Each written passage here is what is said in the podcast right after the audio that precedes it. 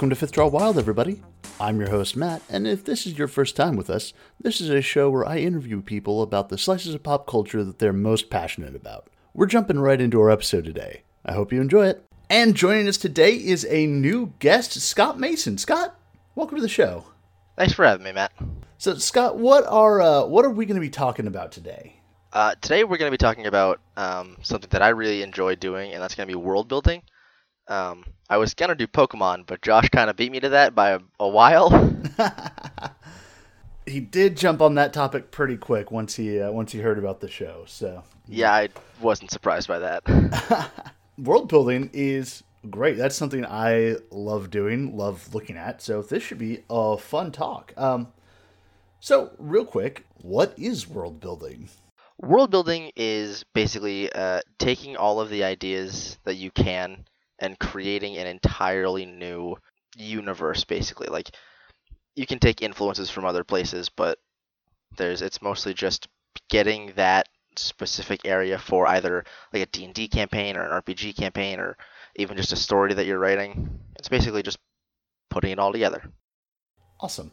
Um, so we're going to start off um, we're going to look at five different kind of aspects of world building um, and we're going to start off with setting so the setting um, can be a whole lot of different things because you've got fantasy, you've got sci-fi, you've got modern, you've got uh, you know ancient or something that involves you know some sort of ancient, ancient mythos or whatever, and that really all depends on what kind of story you're trying to tell. Yeah, and and setting is going to be what kind of influences the rest of this because if you don't know what your what your toolbox is, you don't know what you can play with. And that's what setting really does is it tells you what toolbox you get to use.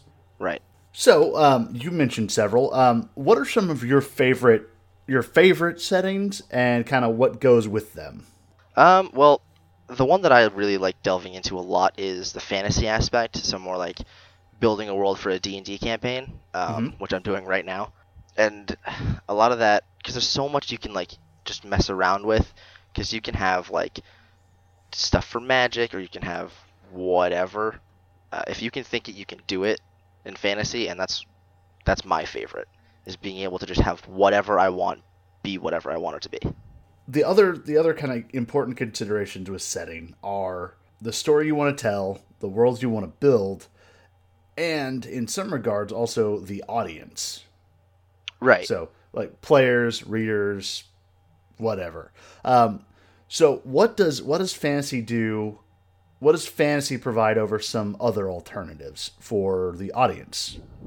Well, there's there's a lot of debate um, between people of like sci-fi or fantasy um, is the biggest one that comes to mind. Um, I prefer fantasy because again, like I said, there's so much you can do with it. It's not just like, oh, science happens, so this can happen. It's like, nah, man, there's freaking magic and crap. I don't know. There's it's it's really all about preference, um, about like what you prefer on um, like either to read or to play or whatever. So, yeah. All right. Well, we're going to we're going to barrel on down, um, and we're going to look at our second topic because fantasy. We've got fantasy established as the one we're going to play around with today. So, second topic: characters. Yeah, uh, characters are I think my favorite part of world building, just because it's a lot of like the coming up with the names, the personalities, like a lot of the times, um, if I'm stuck on a character and I can't think of how I want them to be, I'll think of somebody that I know in real life and just kind of rip their personality from their being and throw it in. Steal what you know. It's a solid tool. Oh yeah, that's like that's the number one rule is if you don't know what you're gonna write, copy an author that you do like until you get what you know. What when when you go in to build characters, how what's kind of your mindset behind it? Do you do you build them custom for a position, or do you come with a character and find a way to plug them in? Which which kind of? Uh, it depends on what I need them to do. Um, so I have um, I'll use an example that I'm building right now. Um, in my D and D campaign, there is a paladin and a cleric that are brothers. They're main characters. Okay. So what I need for them is to have these personalities that are going to be amiable for the players um, so that they're not going to be like, oh well, we don't like them. You know, we don't want to see a whole lot more of them. It's trying to get like main characters to be main characters, so they're likable or they're relatable, or you don't like them but they're still there because that's how a lot of villains are. Yeah. Or if there's like you've got monsters or baddies for one-offs or whatever. You just need to build the character for the setting that you have, or for the um. I'm trying to think of the word for it, like the uh, the event that you have, rather. Okay. Yeah, yeah. If you were going to build completely new, what would your thought process be if you were going to start off with um, you want to fill a role of like a mentor figure for a party and a villain figure for a party? Okay. For the mentor, my first idea jumps immediately to the cla- like the Yoda classic where it's this old this old guy that you don't think can do anything, but he ends up being an absolute monster. Okay. You have you have him be, you know, he has the why he's got the quips that he can, you know, dole out if he has to and you know, he's can make the smart ass comments. Just something like that, but he's also incredibly powerful, well-tempered and just you know, he he fits every archetype that you need for a mentor. Okay. The villain, uh, it depends if you want like Tom Hiddleston as Loki, or if you want just like the dirt worst person, like Handsome Jack, for example, from the Borderlands series, Yeah. who is stuck with this hero complex mentality if he's doing good, but he's kind of just a giant tool. Yeah. Yeah. At least he's funny about it though. That He is that, memorable. Yeah. exactly, and that's that's another thing that you really want if you're gonna have a, a long-lasting villain figure, is you don't want your players to forget, oh, he's the one that we're really fighting. Yeah. Yeah, there always needs to be some reason, uh, something to pull him back in. So he has, he either has to just continually show up and do more atrocities or something. Right. They Yeah. need to always remember him. if, nothing else, just come in and kind of just be an inconvenience, just to be like, hey, I'm still here. Remember that. Also, I'm your worst nightmare. Yeah, still around, still bad. Uh, it was it was one of the, the weirder parts of, or one of the better parts of uh, Borderlands Two, was every so often Handsome Jack would just pop onto your radio and just start making fun of you. Yeah, he he didn't he didn't care. He would just come on. I think the the first like hour and a half of the game, he comes on and talks about how he wants to name his horse after uh, Piss for Brains after you, but Yeah. that just seems silly. Just small things like that, where it's just you're just being mean about it now. Yeah, and and just striving to make him memorable. What are what are some of um, what are some of the favorite characters you've seen in other in other roles that are things that you that have made you want to build better characters like them? there is a uh, D&D podcast that I listen to called uh, Heroes and Halfwits. It's from Achievement Hunter, and their DM has given uh, the gods all these different personalities. So uh, he's given Olidammara this like Elvis impersonator type gimmick that he's got going on, That's pretty uh, great. and it's just throwing these things out there for like these powerful creatures that you wouldn't expect. Um, so there's that one. There's um, it's actually I'm gonna be ripping something that you did for our D and D campaign, um, of just having these like not necessarily minions or like henchmen, uh, but just having those like small inconveniences that do get solved relatively quickly, but are just there to like progress the story and like give these plot conveniences, but also to just have an end to them like as soon as you can. yeah, kind of the dragon to the dragon of the dragon for the bad guy. Right. Yeah. All right. Um. So let's um let's roll on here a little bit because some of these that we're going to get to here in a minute are going to be much longer conversations. Um. Right. So I don't mind that these two have been short, and we'll be able to kind of tie some of this stuff together later. Um. Geography is what we're going to cover next. So the world.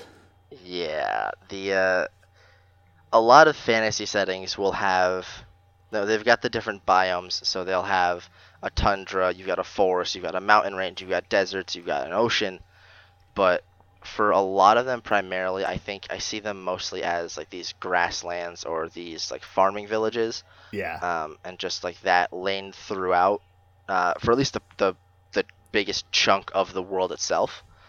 But then you've got you know the mountain ranges of wherever, and I usually see those in the distance, like in the background of like the opening town or whatever. Yeah, yeah, yeah. There's kind of what's what's called like two different styles of world building. Is either like top down or bottom up. Um, Right.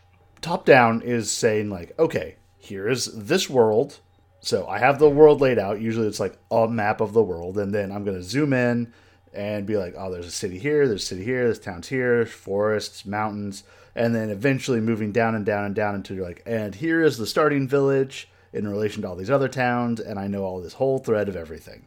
Bottom up is the Bottom up is what I do. Yeah, I I find that the center, the focal point to start, and then depending on how it goes from there, that's when I expand out to either oh you're traveling west towards you know the next the fishing village or east up towards the desert, or if you want to go straight north up into the taiga or whatever. I I always do bottom up because I find it uh, personally I find it easier to at at least get that center focal point or the starting point rather.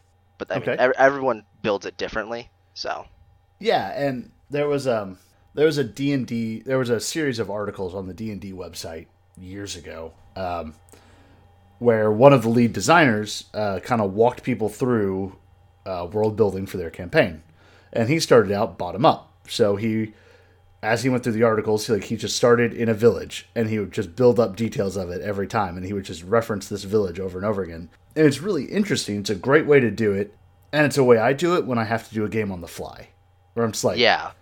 going in blind. Okay, cool. Uh, you're in town, and that's all I know. Yeah, that's that's what I have. It could just be a tavern and a shop and some houses, but come two sessions from now, it from could now, also be a knows? city. Yeah, bottom up gives it a lot more um, flexibility, I think, instead of just plotting out the geography of it and then getting into like the nitty gritty. For me, for me, um, I tend to prefer uh, top down if I'm doing something bigger, um, because I want to know where everything is and I want to know what's going on outside of the story because it's gonna Right. it's gonna affect it. And so like like if I'm on the fly and I'm just like, oh great, you guys uh, y'all are in a town, we'll decide the rest as we go. If I'm going from top down, what I'm gonna look for is where is the point where I need to drop them to achieve what they want, the fun they want to have, and also to move the story along. So I'm the kind of person who, when I look at this list of things, I'm like, geography. Okay, uh, there are four continents, and there's this chain of islands, and there's a mountain stretch here, and there's a desert. I have a pile of maps somewhere of things I've drawn, like Right. whole worlds, just in a notebook. I, I'm trying to do a more top down. Like the more time I have to build a world, then the more I I try and do top down. Um, At least just like to get like the main plot points of the story. So like you start in the village, you need to get to the castle, or you need to get to this cave in the mountain so that you can do this thing over in the desert. And just like trying to lay out, like you said, like if it's like four continents and a chain of islands, or if it's just all one big supercontinent surrounded by ocean, or if it's just there's no water. Say there's no ocean in this world, and Ah, it's all just exactly. Oh wait, sorry, we're doing a D and D. We're doing a fantasy theme. I apologize. Uh, Dark Sun. Tatooine for uh, it is probably the more common known, at least I think. Yeah, yeah. But if if you don't know what Dark Sun is and you play D and D, uh, get yourself right. It's it's real fun. I got to get myself right then. Oh, buddy. Oh man. Okay, so Dark Sun. So traditional fantasy is exactly what we've talked about: grassland, Right. knights, horsebacks, magic. Gods are real and they interact with people and they just storm out. And if you anger them, they will just punch you in the face. That's just basic D and D. Dark Sun is set on this world called Athas, and there's it's all desert. There are no gods. Magic is evil and will get you killed if you're doing it. There's no metal anywhere, so if you suddenly find like plate mail, people will try to murder you to steal it because it's the most valuable thing there is. And there are giant, sentient, talking praying mantises. that definitely sounds like a world without gods. Yeah, it's the best. Penny Arcade did a short little like one-off campaign, and they recorded a podcast for it for Wizards that you can probably find somewhere. It was a lot of fun. that kind of shows a little not how like simplified world building can be, but how you don't need to go that into it. Like if you just want to have, you know, you got the one biome, desert, all the way around. That's fine. World building doesn't have to get into these like wicked specific um, quadrants or sections or whatever. It Yeah. can literally just be that simplified. It's there's definitely like on the spectrum of world building complexity. There's like Dark Sun at that end where it's just like everything is bad. Everything wants to kill you. And on the other end is like Spelljammer, where it was like every single world in D and D you can go to on a magic flying boat in space. Yeah, yeah, basically. it's if it's it's those connecting points that can like really determine, and that's a lot of the thing too is because that's still technically fantasy, even though it's a little bordering on the sci-fi. Um, Yeah. at least if you ask me.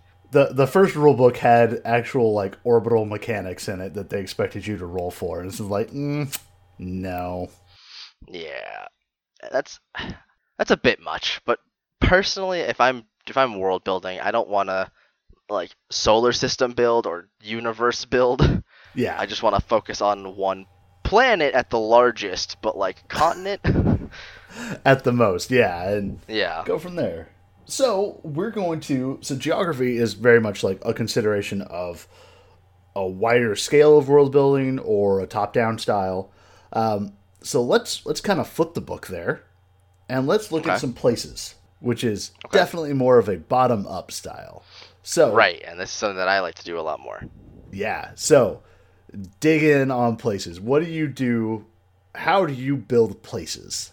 I always start off, um, and we're using D- like a D and D campaign a lot, just because we both play D and D, we both DM D and D, so it's a little Common easier for us. But I know, yeah, some of us, some listeners though might not be a little uh, more up up to date with D and D or like attuned to Yeah. getting like the the colloquialisms, not colloquialisms. What am I trying to say, Matt? The the slang and like the lingo of it. yeah. So yeah. But we can Um, translate as needed. Right. I like to start off in like town square, like the center of town, and I usually picture that in a fantasy setting as this is where the well is. You've got a well, you've got markets, you've got a tavern, but you've got this big open spot in the middle. And you can Okay. you don't have to list city limits, so you can expand out as much as you want from there. Yeah, and it can end up being just a village, right? Right. Or a city.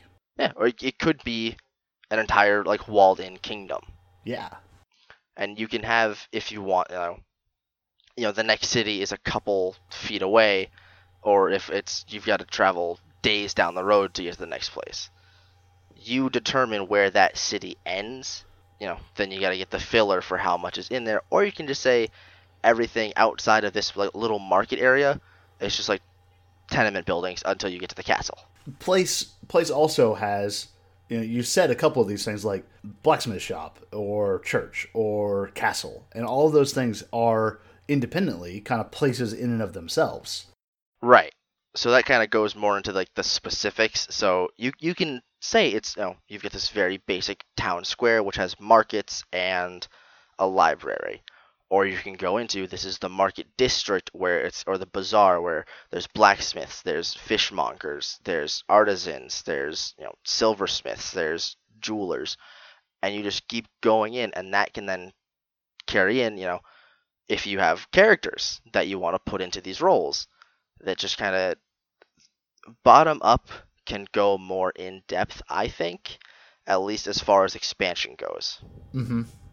It definitely does give you the freedom to to employ some other things that you've created and yeah use them. So uh, if you have like your mentor figure, well, if he's a wise old man, he could totally be in that library, and that'd be a good place for him to meet since they're walking in there anyways. right so you've got you know or if your party decides no we don't want to go into the library then okay plan b think on the fly and continue to build more bottom up Yep, which happens so much more often than people think it really, really does. Uh, no plan survives contact with the players. Absolutely not. And I know that uh, Alan Alan Sells can absolutely attest to that with not only campaigns he's run for CKTcast, which is a podcast that uh, former guests of the show Alan, Josh, and Jake do, um, and Shannon. and Shannon. I forgot Shannon was on this. Sorry, Shannon. But also for a myriad of other stuff. Alan, Alan, Jake, and Josh have told this story before, uh, where the first episode of Pokemon World Tour United, one of them, one of either Jake or Josh suggested going out to Cinnabar, and they described Alan's face as just panic. Exactly. Because it's like, well, you can if you want to like swim there, I guess, but like, please don't. yeah.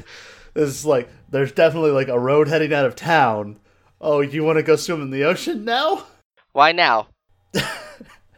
that happens all the time. And being able to just adapt on the fly, which Alan definitely could have done.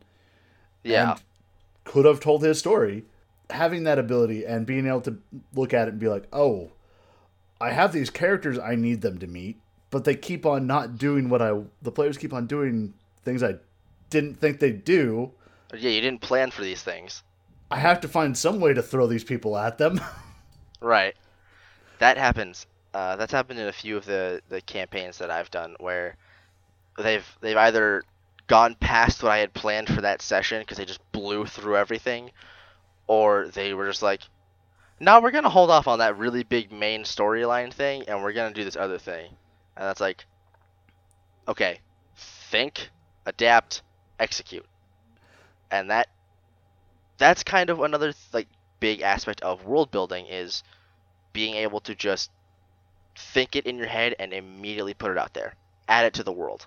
Yeah, and that's that's definitely one of the biggest rules of, about all of this is especially looking at this from a, a role playing perspective is whatever worlds you've built if you're if you're taking this as a dm uh, gm whatever your title for your game is um, if you're taking this and handing it to the players and being like come play in this world we're going to go tell a cool story. I've got some ideas. Then you can't be so precious with the world as to be like, no, you can't go over that mountain range. That's impossible. You have to be like, oh. right.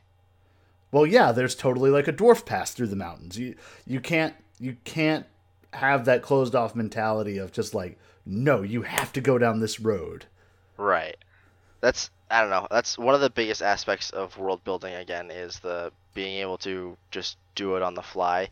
So like having this if you build a world but you've got everything set to follow a point by point like storyline, then that doesn't really leave a whole lot for oh, so what if this other thing happens or what if, you know, this we, we don't want to go this way or this fight didn't go the way you thought it was going to go.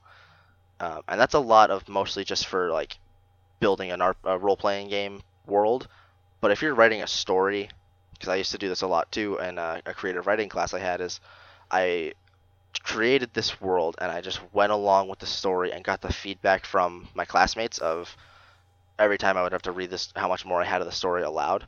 They'd give me the feedback, I'd adapt the world to that. I didn't just have I have A B C D E and F and I need to get all of these and that's it. There's nothing else I can do. Like this is the this is what I'm focusing on. You need to have that flexibility not only as a GM or a DM but as a writer. Otherwise it just kind of I don't know, it, it doesn't get necessarily get stale, but it gets kind of forced. Stories don't like to be contained. Uh, no. no story wants to be contained, and if you try to contain it, you're not going to tell that story and you're going to do something else. And it might work who knows? But every every time you know I, i've heard this from a lot of different people is i was writing this story i was writing with these characters i was telling their story and then this one character just totally surprised me and i had to go whoa i need to go back and change things because of what this character just did. Right. Because the story was not like they did not realize it but the story had started to go left down its own path and they were just following along as they were writing it and it's if you're not able to adapt to that you're going to lose oh you could lose a really cool story trying to force it back on I've done that myself where I've had a point in mind for a story, but then I got another idea that overwrote the one in my head. So I had like a few, I had like four or five pages, and then I was like, all right, this is what they're gonna do at this point, and then it took a complete left turn into who knows where, and everything was different, but it wasn't conducive to what I had wrote I had written before. So it all just didn't make sense and that's another thing you have to be careful of is trying to be too flexible with your ideas because Yeah. then your story is you're gonna lose those like key points and it's not gonna make sense. Or it'll just it'll get too confusing and it won't be as fun as like you want it or you're making it out to be. That's that's another lesson that's true for the GM side of things as well is yeah, you want to be flexible and you want your characters, your players more than anything to have fun. right That's the goal. But if the story you're planning, if the story that you're kind of helping them, guiding them with, if they're so far out in the feet out in the weeds that you can't tell that story anymore, you got to be able to adapt and like shift the story around to link back up with where they're at, or find a way to follow, bring their road back around to your story. So it is that tightrope of am I being too too stiff or am I being too loose with this? Right. Am I? Am, and that's another problem of like thinking only thinking on the fly, is if you bottom up, if you don't have points in your head that you have to get to, like you can have the meat in between be whatever as long as you get to the key points. But if you let that meat go too far and you forget those key points, then it just it gets way too out of hand way too quickly. And I can't tell you how many campaigns I've done that have gone that way, be it as myself as a player or myself as the DM. And that you also have to think like you have a lot of people in the party contributing to the DM's world building. So it's not just what you have in mind. It's Mhm. trying to shape it so that everyone has a, a good time and the story makes sense and everyone's happy and wants to keep going with it. we're gonna bump along to our last topic here, um, and this one this one is a pretty interesting one for me. Um, this one is culture. culture can get tricky is uh, I think it's probably one of the hardest parts of world building because bottom up geography is okay what biome is where what terrain is where places is okay you've got the the basics and you've got you know the the other things like the castles and like the churches and stuff like that where it's like all right these are not so much the most common places but they're still places that you have Yeah. culture is whatever the heck you want it to be, provided it still makes a little bit of sense. Like, if I can rip straight from Game of Thrones for a second, they've got. Um, I, I just finished season five, and I'm not gonna try and give any spoilers. I don't want to. Um, but you had everything was fine and dandy, and then the Faith Militant come in, and everything goes to hell and they are super super strict in their beliefs but that's their part of the culture and then you've got the people from Dorne who are like eh, whatever. Do it do whatever you want. Who cares? Like this is you you're a human. This is a free world. And it's just you've got so many different like conflicting points about it um, with culture because it's not just specific to a world but also to regions like it is in the real world. And it, it can get tricky. One of the things one of the things that's really important about culture is is to ensure that culture culture is what gives kind of all those individual pieces that you have, the people, the places, it's what gives them a more unique life. It's what gives them Right. a more unique identity. And it can be as basic as like a coat of paint. So if all of your buildings, if you describe them as, you know, a very Japanese, Chinese, or Asian style of building, that's going to give an idea of one kind of culture. If you describe it as like medieval European style, that's a whole different yeah you know culture that's going to be packaged in um, and at the same time you know part of the culture and the part that you kind of have to be most careful about really is is often the religion I feel like that's that's true with a lot of things, um, Yeah. especially when it comes to, you know, not trying to overstep any bounds or go into things that you don't really know about per se. But definitely, I think culture is the glue that puts a world together, because you can have people, places, geography, landmarks, whatever, but if there's nothing that they all believe in or they all agree on, or there's no, it's culture can also be like just the basic laws of the land mm-hmm. and if there's nothing there, then you are in, you know, it's the Wild West, and nothing gets done properly. it's something that's a little bit harder to do just on the fly. Yeah, this is probably one of those this is one of those things that you kind of have to think about beforehand is um, when you're deciding setting culture should be one of those next kind of considerations where it's like okay i'm doing fantasy. What am i doing with that? And right. you want to consider like do i want to have a more asian influence or do i want to have like an african influence? Uh, do i want to just stick with the kind of default medieval european style Renaissance style, yeah. yeah um, Or you kind of want to go a little the Lord of the Rings, how it's um, there's different races and they can all interact with each other, uh, or do you want to have it so that it's no, they're all segregated, so it's like you've got um, kind of like how it was in the Dragon Age games, where you had the alienages of the elves compared to the castles of the human nobles. And then you've got the dwarves all down in the deep roads, and they're all basically just secluded to their own parts. There's not really a whole lot of like intertwining of the races or anything like that. And that could Yeah. that's a big part of the culture point is how do different species view each other. Yeah, absolutely. Um, and like, there's some traditional things you could draw from. That's usually like elves and dwarves don't like each other. Humans are the general jack of all trades kind of race, and they get along with everybody. Right. And nobody likes Or orc. everyone hates them. Right, Oh, yeah. yeah. Uh, everyone hates the orcs. But there's also no reason whatsoever that you couldn't play with that. Like there are a lot of races that just automatically assume humans are, for whatever reason, the top of the heap. Right. I mean, there's there's a lot of uh, the campaign that we have. We've got a, a myriad of races at least, and I think that it's going to be kind of fun to see how everyone gets along because you you've got a half orc and you've got an Aasimar and you've got you know a dragonborn and a halfling. Yeah. It's all these different viewpoints, these different like belief systems, but they're all together. So it's kind of like America in the fact that it's a melding pot of whatever, of anything and everything. And that, that leads to a pretty interesting point there that is kind of unique on the role playing side of things on the culture is if you're not sure what some of these wider cultural links are, you can let your players tell you what they are by how they act. Right. So if you have the elf that just is like looks down his nose at everybody, well, then elves are probably a very superior acting race here, and probably think everyone else is beneath them. They're just a little racist. If you have like the halfling that everyone else treats like just like a trickster little kid, then you probably have a whole race of halflings that are have a reputation for thievery or swindling or con artists, you know? Yeah. Not to say that they're all like that, but that's how the culture perceives it.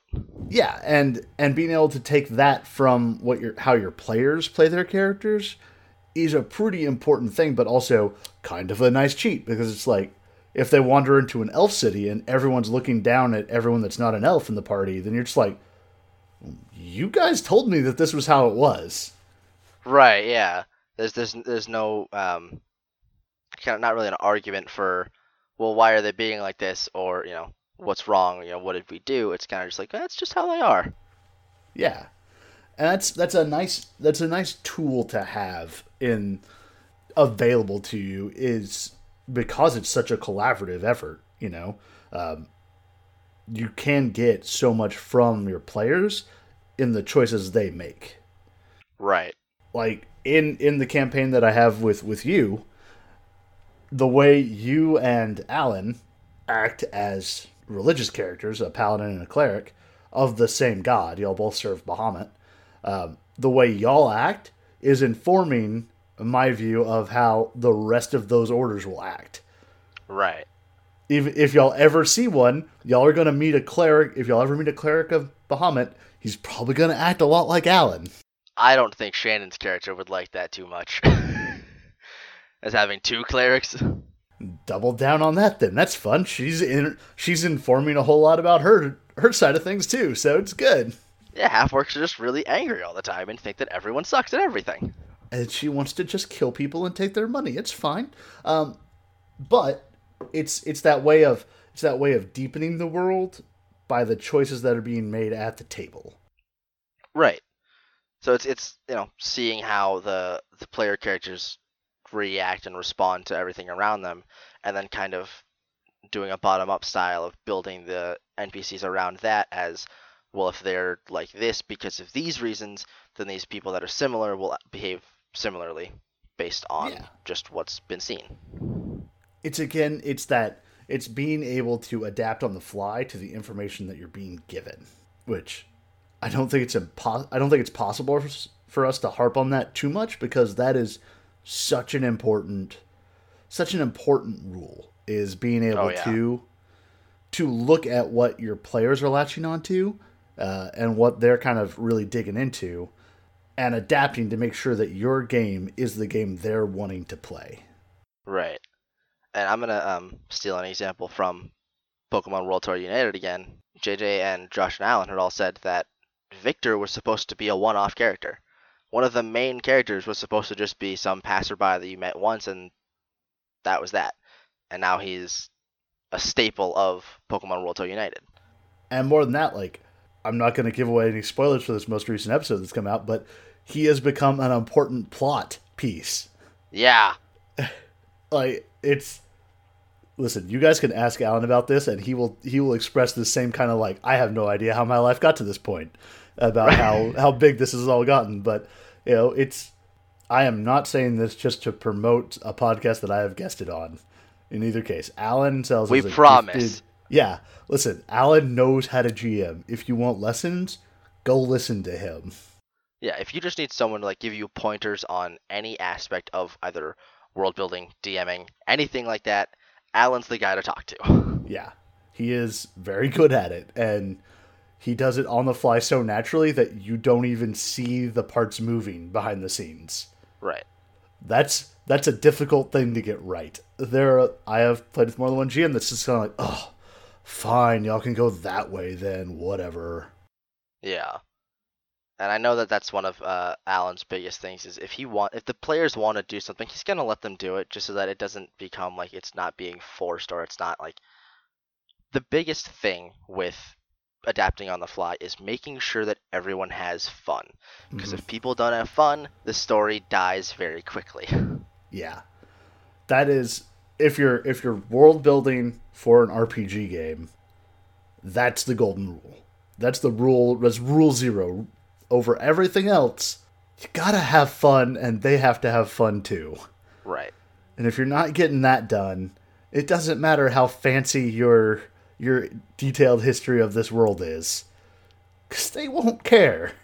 No, and I mean that's that's a lot for the the role playing um, aspect of it. But if you have a story that you're writing, and you know your uh, I'm trying to, your focus group doesn't like certain aspects or they don't like this, you don't necessarily need to change everything because maybe that's not the audience you're trying to write to.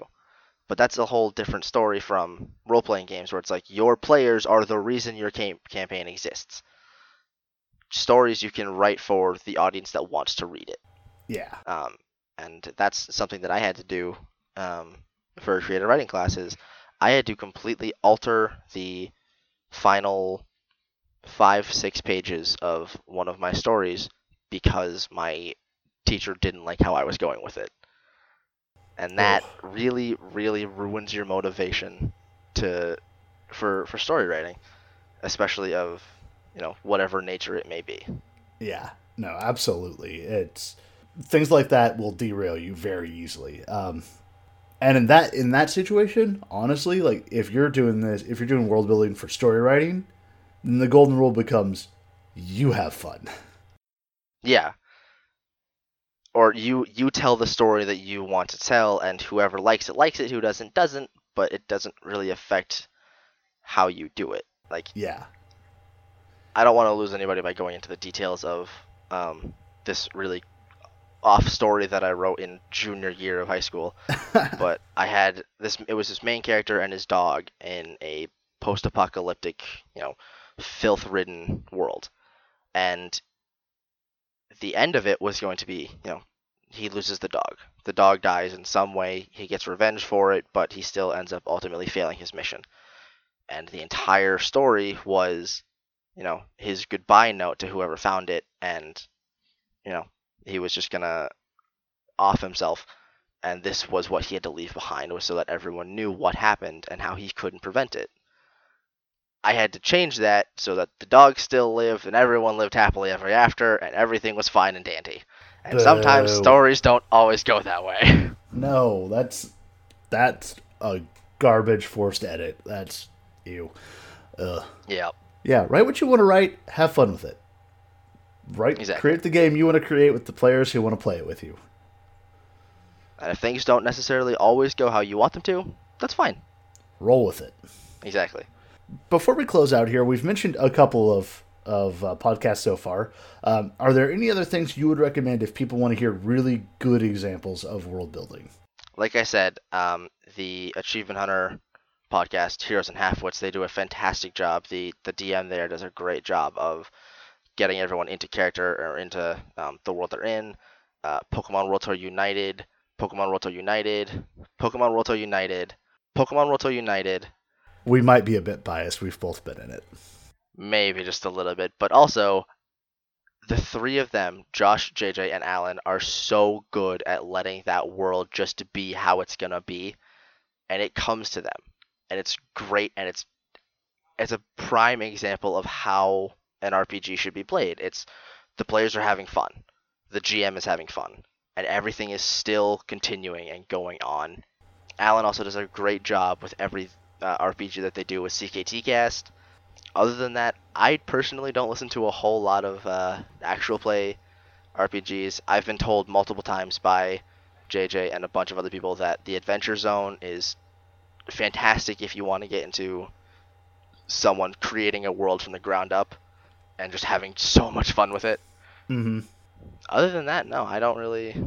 I, I don't listen to a whole lot of podcasts beside that. Uh, the only other ones I would add to that list um, is going to be if you are at all interested in Star Wars, go listen to the campaign podcast.